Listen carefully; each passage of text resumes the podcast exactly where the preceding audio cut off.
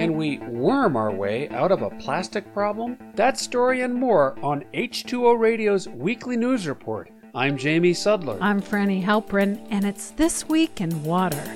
To honor both National Ocean Month and World Ocean Day on June 8th, the Biden administration announced several initiatives geared toward conservation. One is to create a new marine sanctuary in the Hudson Canyon, about a hundred miles off the coast of New Jersey and New York, that rivals the Grand Canyon in scale. The administration called it an ecological hotspot that provides habitat for sperm whales, sea turtles, and other endangered species, including cold water corals. While the area would be protected from oil and gas drilling, some environmentalists question the effectiveness of the sanctuary system because it is underfunded and some sites allow bottom trawling that endangers sea life. The Biden administration also announced plans to phase out single use plastics at national parks and public lands by 2032.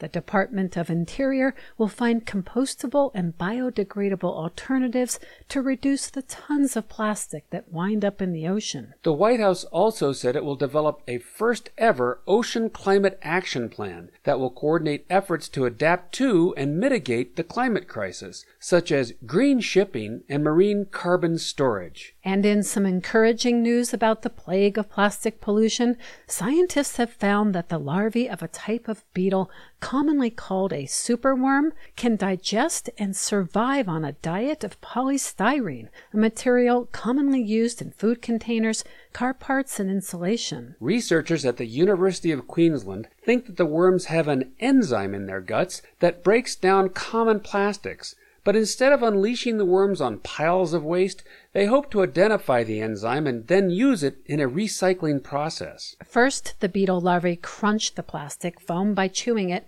and then their gut microbes go to work.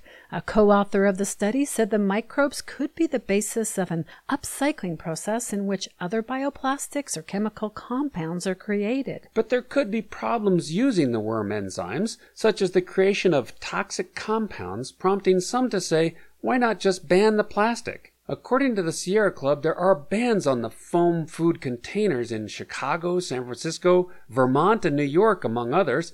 A ban in Los Angeles County goes into effect next year. The Great Salt Lake in Utah is a ticking time bomb of environmental disaster. Climate change and population growth have caused it to shrink by two thirds since the 1980s.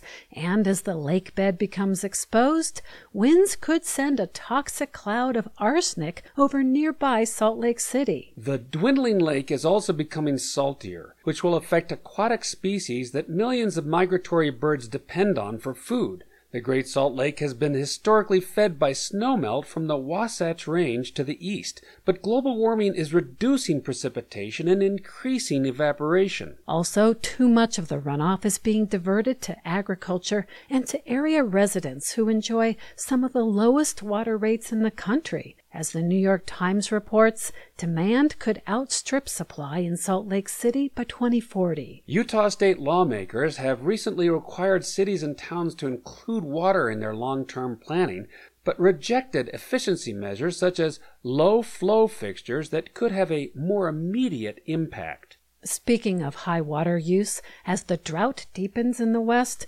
residents in Southern California are not conserving enough.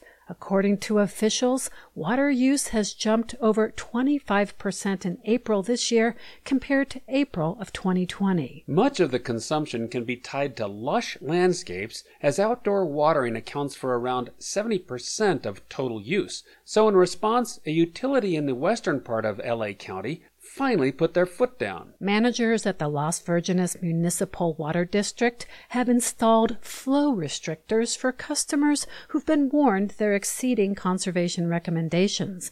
The district says the devices, discs about the size of a silver dollar with a hole in it, will reduce flows from 30 gallons per minute to less than one. The discs won't cause a huge change in the water pressure for showers or sinks, but sprinklers will only spit out a trickle. The district says devices for offenders will be in place for two weeks and are meant to raise awareness about historic drought conditions. And finally, many parts of the country are enduring record setting heat, a preview of a potentially scorching summer. NOAA has forecast that most of the contiguous U.S. will have above normal temperatures in June through August. But for some, it won't be hot enough. In their food, anyway. Fans of the hot chili sauce sriracha are preparing themselves for an unprecedented shortage. Bloomberg reports that the manufacturer has been forced to halt production of the popular spicy condiment made with red jalapeno chili peppers because of severe weather conditions and crop failures in Mexico. The company hopes to resume deliveries of the sauce with the iconic green cap and the rooster on the bottle after Labor Day. Until then, keep a cool head if a less than spicy summer has you hotter under the collar. That's it for This Week in Water. Thanks for listening, and we'll see you next time.